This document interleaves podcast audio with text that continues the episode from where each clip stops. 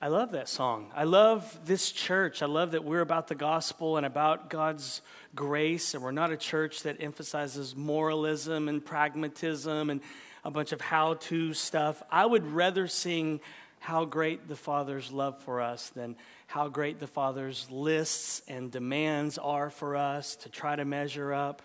So much better to say, what, what should I gain from His reward? Why?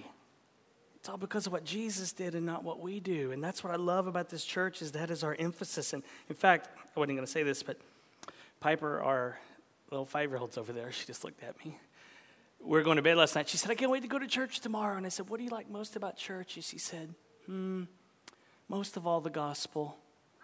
And then crafts. And I love that about our church here. Our kids hear about Jesus, they hear about the good news. He said, Well, what is the gospel? Is that God loves us even when we keep doing bad things. Yes. So let's pray. Read scripture here Psalm 127, verses 1 through 3. Unless the Lord builds the house, those who build it labor in vain.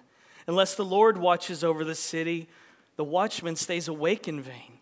It is in vain that you rise up early and go late to rest eating the bread of anxious toil, for he gives to his beloved sleep. Behold, children are a heritage from the Lord, the fruit of the womb a reward. Let's pray.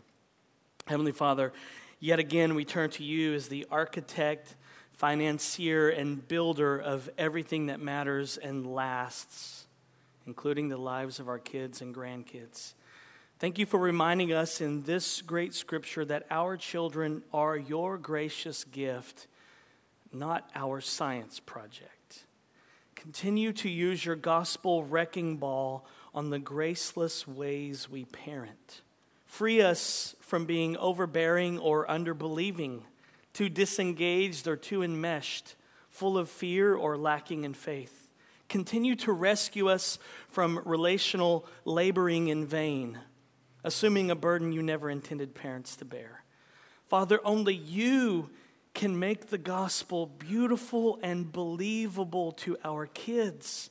Only you can give anyone a new heart. You've called us to parent as an act of worship, to parent as unto you, not as a way of proving our worth, saving face, making a name for ourselves. It's the height of arrogance to think our quote unquote good parenting accounts for the best of what we see in the lives of our children. And it's a lie from hell to assume our imperfect parenting is the only reason our kids make poor choices in life. Free us, Father. Free us and forgive us. We put unfair pressure on our children when we parent more by fear and pride and less by your love and grace. Since our kids are your inheritance, Father, Teach us how to care for them as humble stewards, not as anxious owners, as hopeful encouragers, not as self appointed sheriffs. Grant us quick repentances when we fail them and multiple kindnesses and words of life for them. Father, we want to love and serve our children in line with the truth of the gospel. So very amen, we pray in Jesus' faithful and powerful name. Psalm 127. We're back in our series, Films for Radio, our journey through the Psalms of Ascent. Remember, these are songs that ancient Israelites would sing as they journeyed to Jerusalem three times a year to worship Yahweh, the sovereign Lord. I told you several weeks ago that we should laugh a lot, that the gospel actually frees us to laugh more because Jesus paid it all, because it is finished, because the pressure is off, we should be freed up to laugh more and enjoy life. And one of the sources that I go to for laughter is comedian Jim Gaffigan. In his book, Dad is Fat, he explains how people reacted when he and his wife got pregnant with their fourth child. He says this We were questioned as if we were curious oddities at a freak show. What's that like? I explained what it was like having a fourth kid very simply. Imagine you are drowning and then someone hands you a baby. That question just comes with the turf if you have a large family. You always have people throwing that question in your face Are you done yet? As if it was any of their business. I think Jim Gaffigan goes on to say one of his responses is, Why? Are you paying for the college tuition? what are you concerned? In my experience, our experience, Heather and I with six, with six kids, that question is usually followed by these questions Are you Mormon? Are you Catholic? And then sometimes they ask, Do you watch the Duggar show? To which I reply, No, I don't watch the Duggars. I watch The Walking Dead, and when there's a zombie apocalypse, I already have an army to help defend me. So good luck to you. In ancient Israel, the Duggars were the norm. You wanted a big family. You needed a big family. If you had a large family in ancient Israel, then you would agree wholeheartedly with theologian Bobby McFerrin in a song that any Israelite would love to sing and hum and whistle. Bobby McFerrin said these words Here's a little song I wrote you might want to sing it note for note. Don't worry, be happy. Like good little children, don't worry, be happy. If you had a large family in ancient Israel, you didn't need to worry. You would be happy. You would laugh a lot. And that's exactly what Psalm 127 is about. And that's what Jesus says to us today. And that's our big idea today. Don't worry, be happy. That's exactly what we all need to hear today because Jesus is sovereign over everything, in control of everything, and because He's working in and through everything for our good, we don't have to worry. And we can have joy today because of all that Jesus has done for us through His life, death, and resurrection. Our identity, our meaning and purpose in life is wrapped up in Jesus. But we're still sinners, and we need to be reminded of this truth often, and that's Psalm 127's job. Psalm 127 touches this nerve in all of us. We all crave and desire to live a meaningful life. None of us want to live a pointless existence. And if this is your first time in church today and you don't believe in God, you don't believe in Jesus, I believe that you still at your core have no desire to live a meaningless, pointless, fruitless life. You want your life to count, you want it to matter. We all do. And here's why because we all fear emptiness, we all fear nothingness. We all fear getting to the end of our life and wondering if we did anything that mattered, anything that counted. I mean, who wants to get to the end of their life and realize that they were a loser, that they failed at life, that they spent, say, 72 years on this planet, 24 hours a day, and it didn't matter, that they didn't make a difference in life? Who wants that life? Nobody does. But if you want to live a pointless, meaningless life, well, Solomon tells you how in this psalm. If you woke up today and you thought, I know what I want to do with my life, I want to be a loser. I want to live a pointless, meaningless life, and then I want to die. Well, then Psalm 127 is gracious enough to tell you how. In this psalm, Solomon will tell you how to pull that off. But what he really wants you to do as he gives you directions on how to live a pointless life, he wants you to realize that it's stupid to be stupid. He wants you and me to read his words in this psalm, to read his How to Be a Dummy for Dummies book, and then realize that we don't want to be a dummy. Isn't he kind? Thank you, Solomon. We're so stupid sometimes that we appreciate you helping us out. It's true. We're so foolish sometimes that we actually think that we can live life without God. We think that we're so smart that we can pull life off without Jesus. Imagine that. Human beings created by God trying to do life without God, without their Creator. Well, Solomon has been there, done that, got the t shirt, got the tattoo that he now regrets, and now he wants to help you and me not do the stupid things that he did. In Psalm 127, Solomon is trying to keep all of us from walking into the idiot store and running up, running up a bunch of credit. We can all be dummies sometimes, right? I mean, who here has not done something stupid at some point in your life and you regret it? Who here doesn't need some wisdom? And that's why Psalm 127 goes right after the jugular. It presses us where we all live, day in and day out. It, it squeezes us in a headlock. It yanks our arm behind our back and says, Cry, uncle. And if we're willing to listen to the wisdom of Solomon in Psalm 127, we might just find that we get a good night's sleep. And who doesn't want that? I mean, at, at this point in my life, success has been boiled down to getting a good night's sleep. You can have your sports car, your boat, your second home, whatever. All I want in life is a good night's sleep. And Solomon tells us how in Psalm 127. And now you're all really interested, aren't you? I struck a nerve, yes. So tell us how to good, get a good night's uh, sleep, Solomon. Well, he will in Psalm 127. So look at verse 1. Hear the word of the Lord.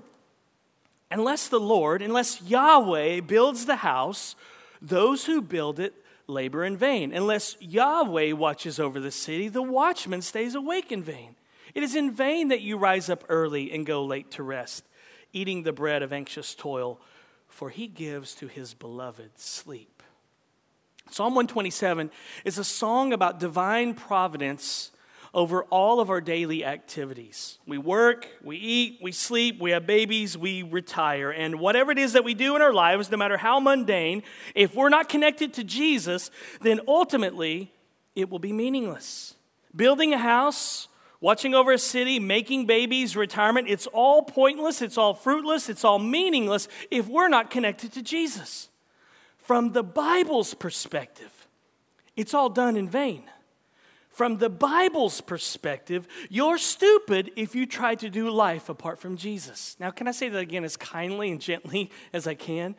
From the Bible's perspective, you're stupid if you try to do life apart from Jesus. And we don't want to be stupid, right? We don't want to live a life of meaningless do we? We want meaning and we seek meaning and purpose in many things in life. For some of us, it's work, family, children, spouse, grandchildren, the pursuit of pleasure, our possessions, our reputation, our position in the workplace or in the church or in the city, our relationships, our accomplishments. Now, let me ask you this morning what are you depending on to make your life meaningful? What are you leaning on to make your life have value? What makes you get out of bed in the morning? What keeps you up at night? What's driving your fears and causing you to chew your fingernails down to the nubs? Where's your hope? What are you depending on for meaning?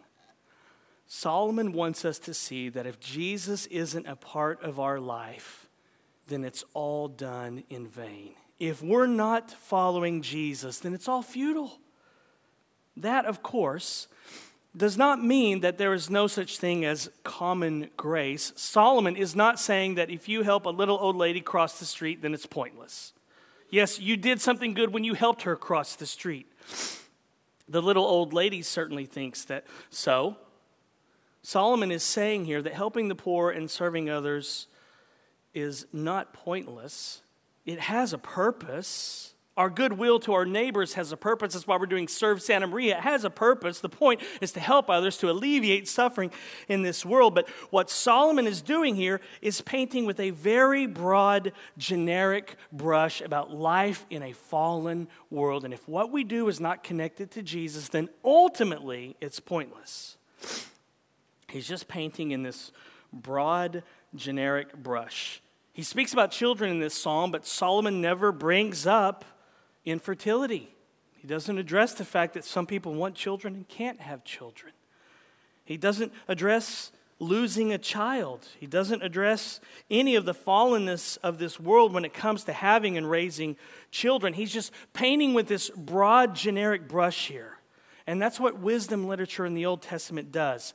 And this is a wisdom psalm. So, what Solomon is saying is that in the end, if you're not connected to Jesus by faith, this whole life, when compared to eternity away from Jesus, suffering in hell, it's all pointless and done in vain. Solomon wants you to see your deep need of Jesus as you read his words. He wants you to see that if Jesus is not your treasure, then in the end, your life was wasted. And Solomon doesn't want you or me to waste our lives. You don't have to waste your life, but you have every reason to worry if you put your life in your own hands. I just read Isaiah 31, verse 1 this week, which says, Woe to those who go down to Egypt for help and rely on horses, who trust in chariots because they are many, and in horsemen because they are very strong, but do not look to the Holy One of Israel or consult the Lord. So if you want to buck against Isaiah 31, verse 1, go right ahead. You'll get bucked off of the horse of life so fast you won't know what hit you. Trust in self is a minefield.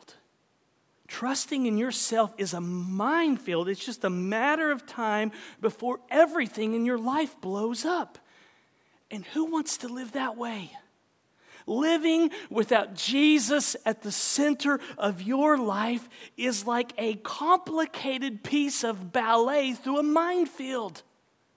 Living without Jesus as your treasure, as the center of your life, is like trying to pull off a complicated piece of ballet in the middle of a minefield. It's going to blow up eventually. And who wants to live a life with that kind of stress? Living without Jesus at the center of your life is like drowning and someone hands you a baby. Who wants that stress? Now, that doesn't mean that we simply trust in Jesus and do nothing ever. We are still called to do our part. We have to build the house, but it's pointless if Jesus doesn't have a hammer.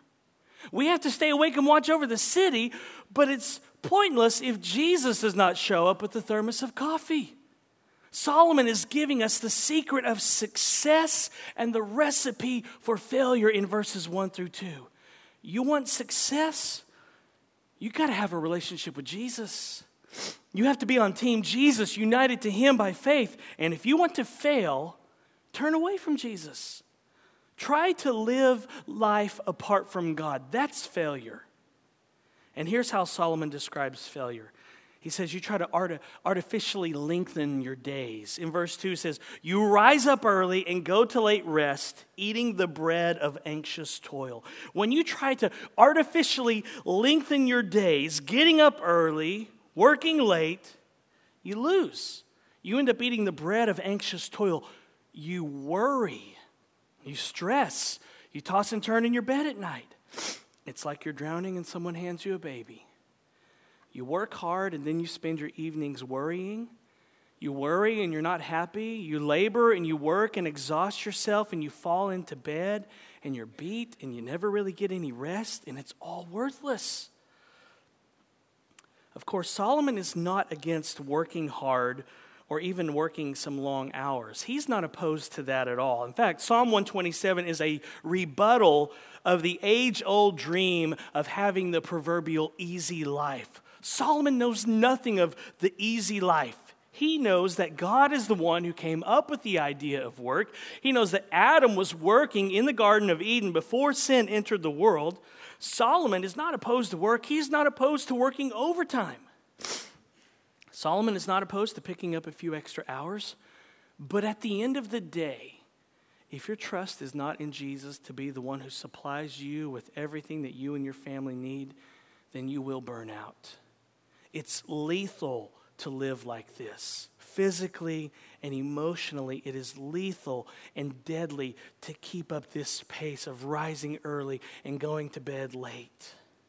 But Solomon says that if Jesus is a part of your agenda, if he's a part of your life, if you are in union with him by faith, Solomon says, he will give you a good night's sleep.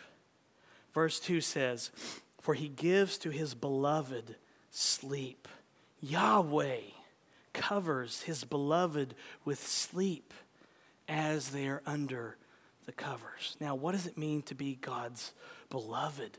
The Hebrew word here for beloved is Jedediah. It's the special name that Yahweh, the sovereign Lord, gave to Solomon, the one who authored Psalm 127. He gave him this special name. His, his regal, kingly name was Solomon, but the special name that Yahweh gave to Solomon was Jedediah, my beloved.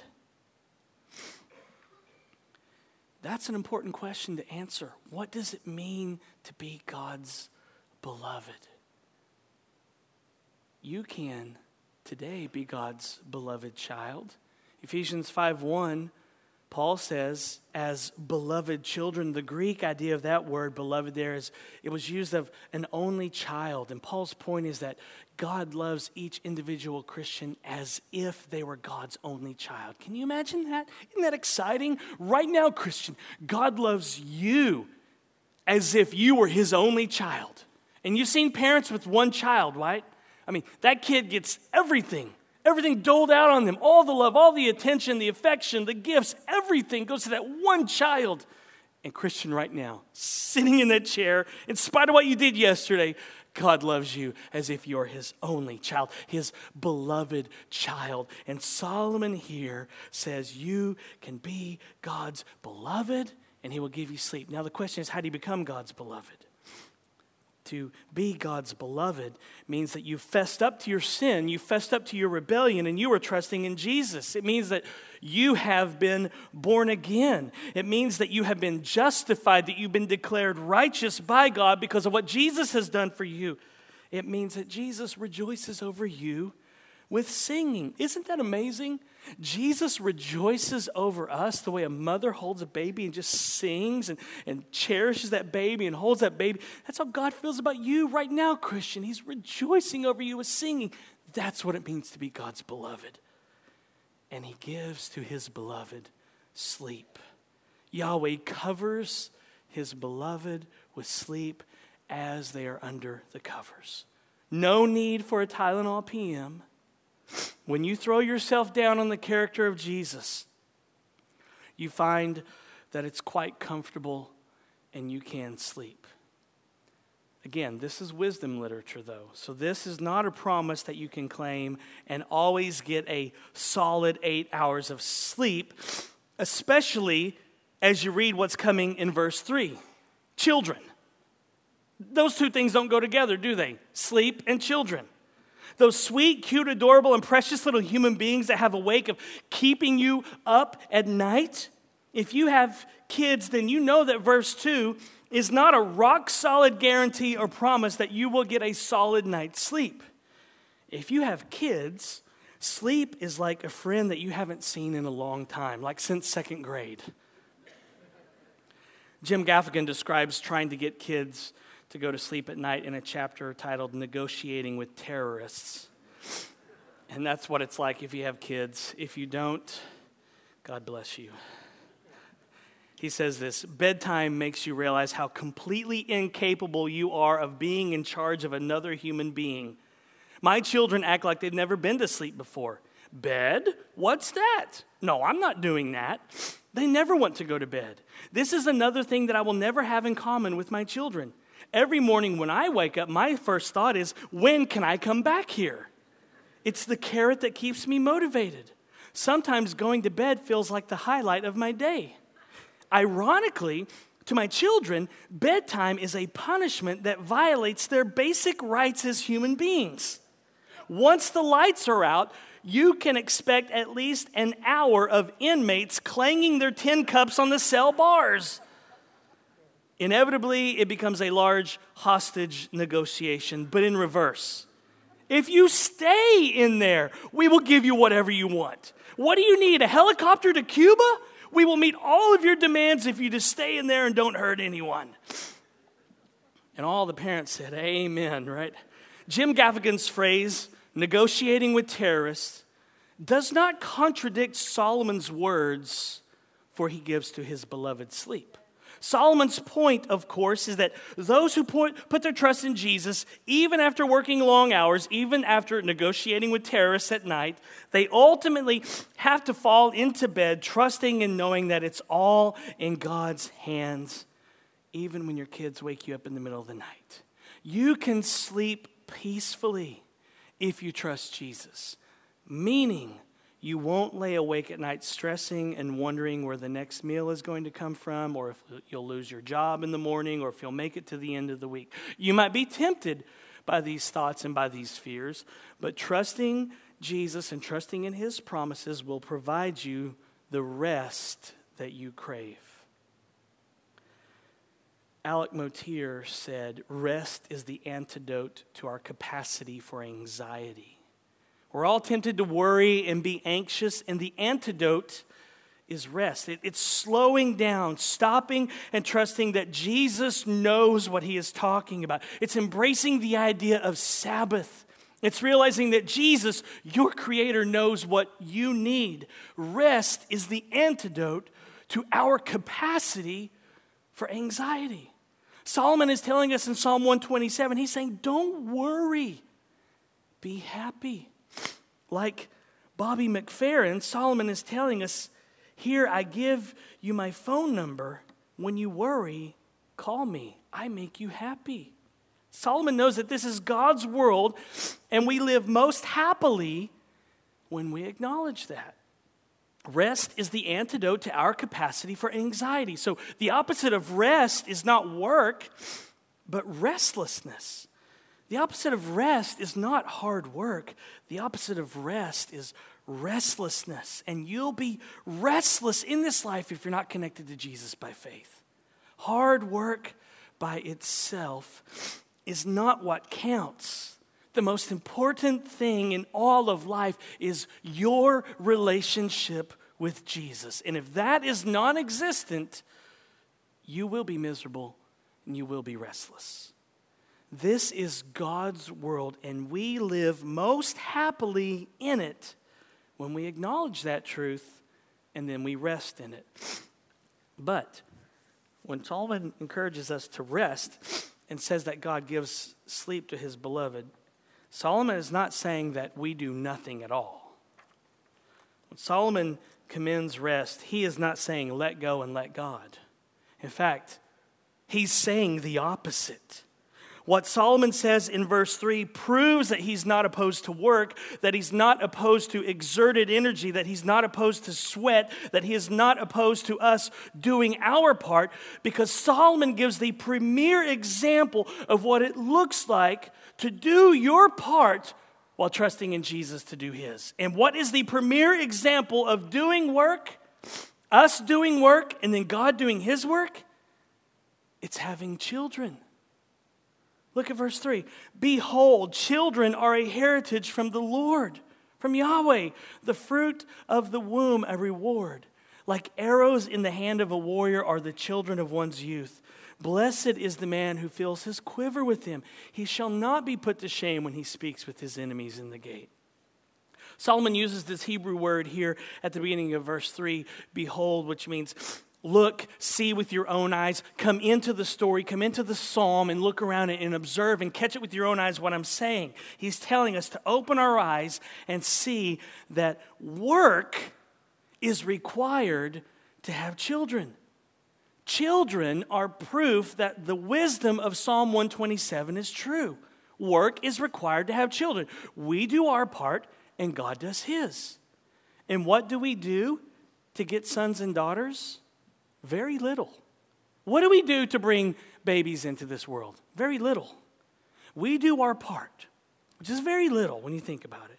And then we trust in and bank on God doing all the stuff that we can't do, which is to form another human being inside the womb. That's what God does. We do very little, and God does some amazing work, which is why we're against abortion here at Grace because human beings have value. It's why we're against racism. The fact that someone could hate another individual because of the color of their skin is evil. And we're against that because of the work that God does in the womb when He creates human beings. The call of Psalm 127 is this do your part and then dive into life and enjoy it the obligations and the privileges and then rest and rely on Jesus to do his part. That's the wisdom of Psalm 127. Dive into life and just enjoy it. Enjoy the ride, the obligations, the things you have to do, and then the privileges. And then just rest and rely on Jesus to do his part. So, what Solomon is telling us is that although we have a small part to play in building a family, we're really helpless, aren't we? We're really helpless when it comes to making other human beings. We do our part, but Jesus has to do the big stuff namely, forming the child in the womb. We're helpless when it comes to that part. At this point in the sermon, I think Solomon would advise me to change our big idea just a little bit, just for a moment, to this Don't worry, be helpless. That seems strange because if you're helpless, then you might tend to worry, right? If I'm helpless, then that means like fear and anxiety and worry would bubble over but not when you're connected to Jesus. In fact, being helpless is what connects you and me to Jesus. Weakness opens the door for us to see Jesus, the one our soul loves. Weakness is what connects you to Jesus. See, we all want to discard our weakness, we want to discard our helplessness before we approach God. But that's the key to coming to Jesus. I mean, we all want to have our ducks in a row when we approach God, don't we? Well, I was good. I was good this week, so I'll just march on in and see my Savior. We all want to discard our helplessness and our weaknesses before we approach God, but that's the key to coming to Jesus. You can build a home, but you're helpless without Jesus. You can stay up late guarding a city, but you're helpless without Jesus, no matter how much Starbucks you drink. You can be intimate with your spouse all you want, but you're helpless without Jesus when it comes to having kids. That's one of the reasons why Solomon brings up children in this song, because children are good at being helpless, aren't they? Children are great at being helpless. It does not faze them, it does not bother them at all. Kids have no problem being helpless. It's us adults who do. Children do not mind asking for help, do they? They're wise enough to know that they are helpless and they seek out a helper. It's the grown ups in this room that have an allergy to helplessness. We're allergic to it, aren't we? I was just reading in John 21 this morning. It's probably why Jesus, after the resurrection, do you know what he calls the disciples? Children. They're fishing in the boat, he's on the shore, he didn't say, hey guys, it's me. Children. So I started thinking, why? Why does Jesus call his friends children? Why is that one of the first things that he addresses with them? It's because he wants to remind them you're always going to be helpless. You're always going to be weak. You're always going to need me. You're just children. And then what does he do? They come to shore and he says, Come and have breakfast. Those are some of the most beautiful words in Scripture to me. That Jesus just says, Come and have breakfast. And he's got some fish and bread there for him. The lesson I think that John's trying to get across to us, that Jesus was trying to get across to the disciples, is that we are always children, always need help, always weak, always need to be served. And even more staggering is that Jesus is thrilled to serve us. Isn't that amazing? Jesus is thrilled to say, Come and have breakfast. But we don't like to admit that we're weak, do we? We, we don't want to be children. We can handle life on our own, right? The greatest struggle that we will face in this life is not trying to discover and ascertain God's will, God's will for our life.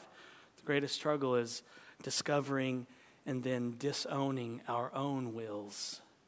That's the greatest struggle that we have. We like to think that discovering God's will for our life is the greatest struggle. Everybody's like, I just want to know God's will for my life. It's like the greatest struggle. If He just told me, you know, the greatest struggle in our lives, Solomon is telling us, is discovering our own selfish will and then abandoning that and running and resting in Jesus. Solomon tells us that God's will for our life lives here in this psalm work, eat, sleep, make babies, have a family, and enjoy life. The hard part is discovering and then discarding our own wills because we want what we want when we want it, don't we? And we want it yesterday. Paul Miller said, We can't pray effectively until we get in touch with our inner brat. We want our way, our will. We all have our own inner brat. We all have our own inner Veruca salt. Do you remember Veruca Salt from Willy Wonka and the Chocolate Factory? Girl in the red dress that was just a spoiled, rotten brat.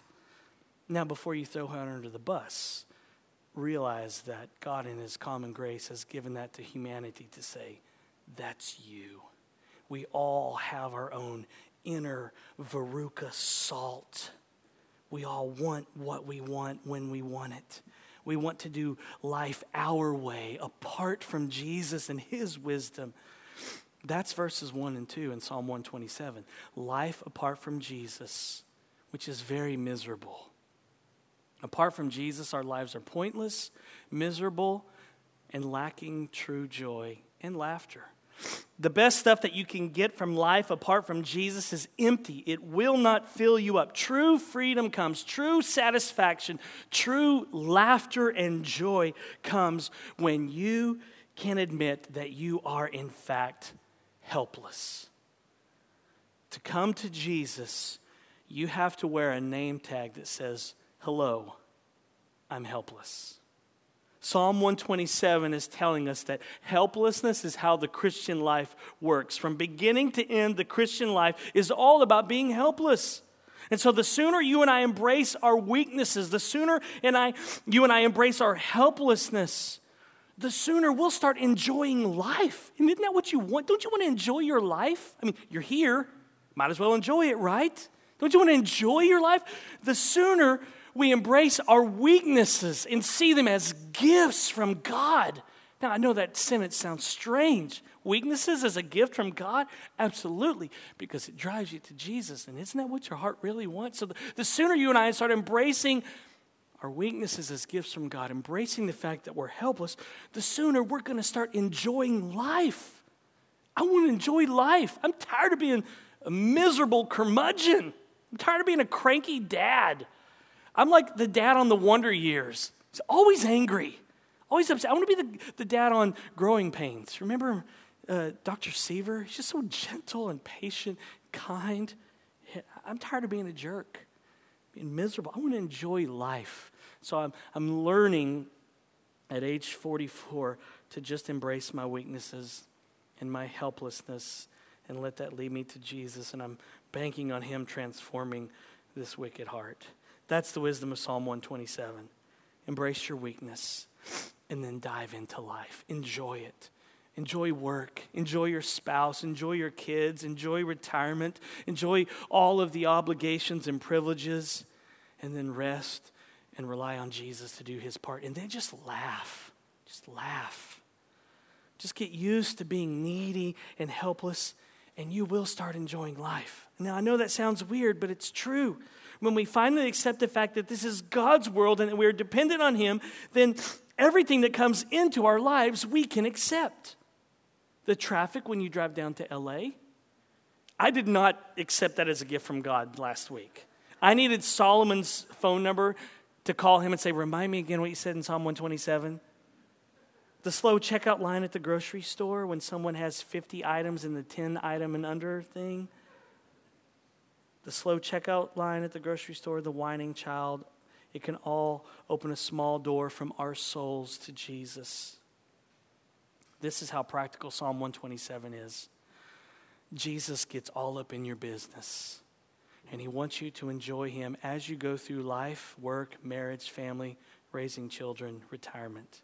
Yes, you can enjoy Jesus as you raise and enjoy your children. Solomon tells us in verse 3 that children are a heritage, a blessing from the Lord, and they especially were in ancient Israel. And here's why because children guaranteed the future of a society. The same way that arrows and weapons guaranteed the future of a society. That's why Solomon says, Blessed is the man who fills his quiver with them. The idea behind this Hebrew word for blessed is happiness. And because of the way it's, it's a plural construct form in the, in the Hebrew here, the way it's used, it could be worded, Oh, the heavenly bliss. Oh, the blessedness of the one who fills his quiver with children. In ancient Israel, it was considered heavenly bliss to have many children. Now, why?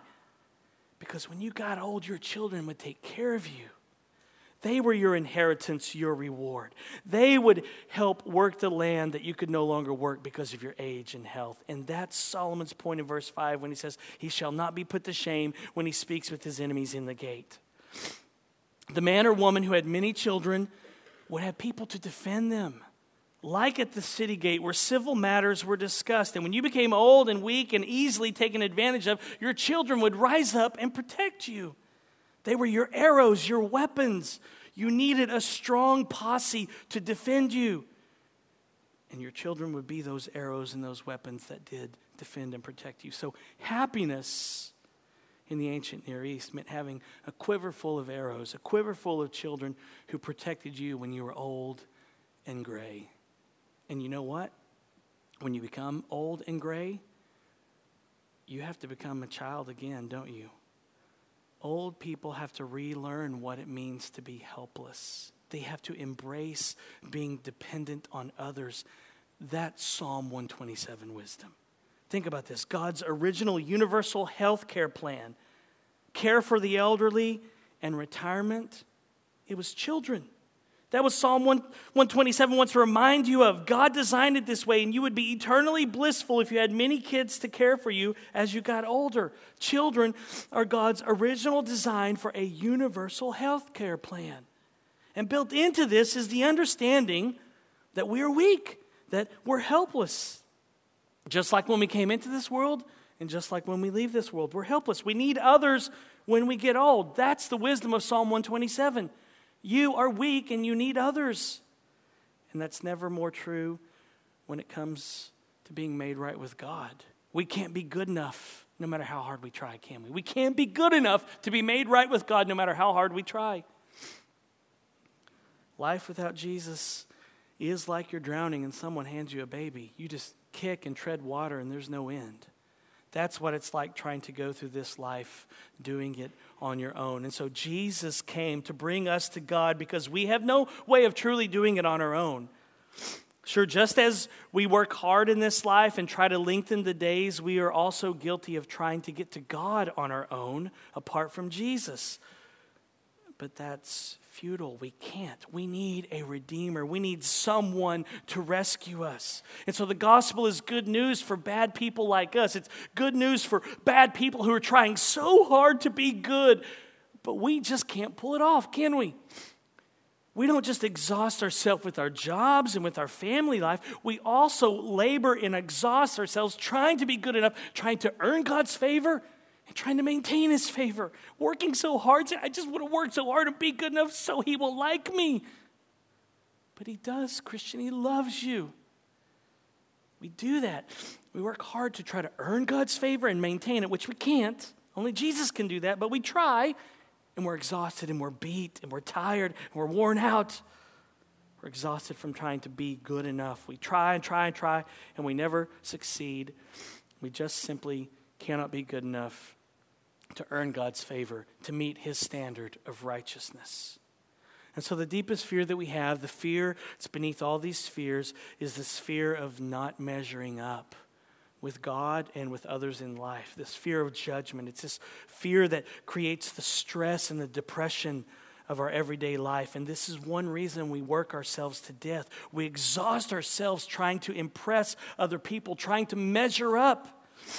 We have high school reunions and we want to show up with an impressive resume, don't we? And we try to convince others through social media that we got it together. I mean, really? Because we spent 30 minutes making our plate look good? Is that really? They must have their life together. Look at how they arrange. We all know you arranged your steak and your asparagus that way and put the little dab of butter on, those, on, the, on that uh, baked potato perfectly. We all know that, right? You spend 20 minutes doing that, your food's cold. You, want to, you think we're going to look at that and say, they've got it all together? But we all do it, don't we? I just let the cat out of the bag and lost my place on my notes.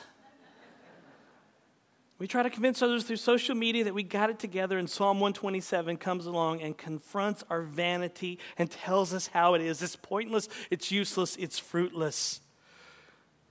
Jesus came to secure for us what we could never secure for ourselves. And because of that, life doesn't have to be a tireless effort, effort to establish ourselves, to get the righteousness that we want and need, to justify ourselves, to validate ourselves.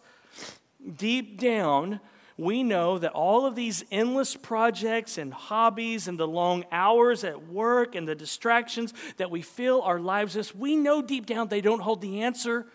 They're empty. They always leave us empty, and yet we run faster and we commit to more and more and more, and we wear ourselves out.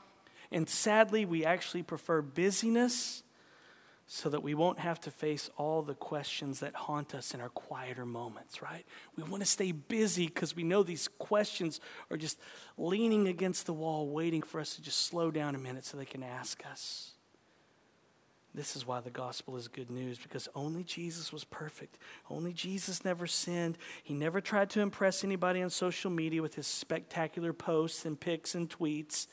He never worked hard to earn people's favorable opinion. And in the gospel, he gives us his perfection, his perfect life, his righteousness and it comes to exhausted sinners like us who, despite our efforts, despite our exhaustion, we cannot fulfill the righteous requirements of God's holy law. So the world tells us in a thousand different ways that the bigger we become, more famous we become, oh, then the freer we will be. And the richer and the more popular and the more beautiful we become, and the more followers we get, and the more likes we get, and the more hearts we get, and the more thumbs ups, and the more retweets, then we'll be happy. And the more powerful we are, then we'll grow the more security, liberty, and happiness that all that will come into our lives if we get all that stuff. And yet the gospel tells us just the opposite that the smaller we become, the weaker we become, the more dependent we become, the more helpless we become, the freer we will be. And isn't that, don't you want to be free? I want to be free. True freedom and satisfaction comes when we own up to our weakness and are connected to Jesus by faith. Being united to Jesus gives meaning to life. Being united to Jesus means that you can finally dive into life and enjoy it. Doesn't that sound like good news? Doesn't that sound like something Jesus said in Luke's gospel? Luke 12. And he said to his disciples, Therefore I tell you, do not be anxious about your life, what you will eat, nor about your body, what you will put on, for life is more than food and the body more than clothing. Consider the ravens, they neither sow nor reap, they have neither storehouse nor barn, and yet God feeds them. Of how much more value are you than the birds? And which of you, by being anxious, can add a single hour to his span of life? If then you are not able to do as a small thing as that, why are you anxious about the rest? Consider the lilies, how they grow. They neither toil nor spin, yet I tell you, even Solomon in all his glory was not arrayed like one of these. But if God so clothes the grass, which is alive in the field today and tomorrow is sown into the oven, how much more will he clothe you, O you of little faith? And do not seek what you are to eat and what you are to drink, nor be worried, for all the nations of the world seek after these things, and your Father knows that you need them. Instead, seek his kingdom, and these things will be added to you. Fear not, little flock for it is your Father's good pleasure to give you the kingdom. In other words, Jesus is saying, Hey, little flock, hey, little children, don't worry. Be happy. Why not take him at his word today? Let's pray. Oh, Father, we are such, uh, we're a mess and a wreck. We try to find happiness and joy and satisfaction in our reputation and in our jobs, our children. The list goes on and on, Father. And yet, true freedom and satisfaction and joy is being held out to us by your Son if we would just come and rest. Oh, Father, we want to be a church that just enjoys life, That yes, there's struggle and sorrow and sin, but through it all, God, we know that you are good. And we want to trust you for that. So would you make us a church that laughs more, enjoys life more, loves more, serves more for your glory and for the good of our friends and family members in this city, Father. Do that, we pray, in Jesus' name.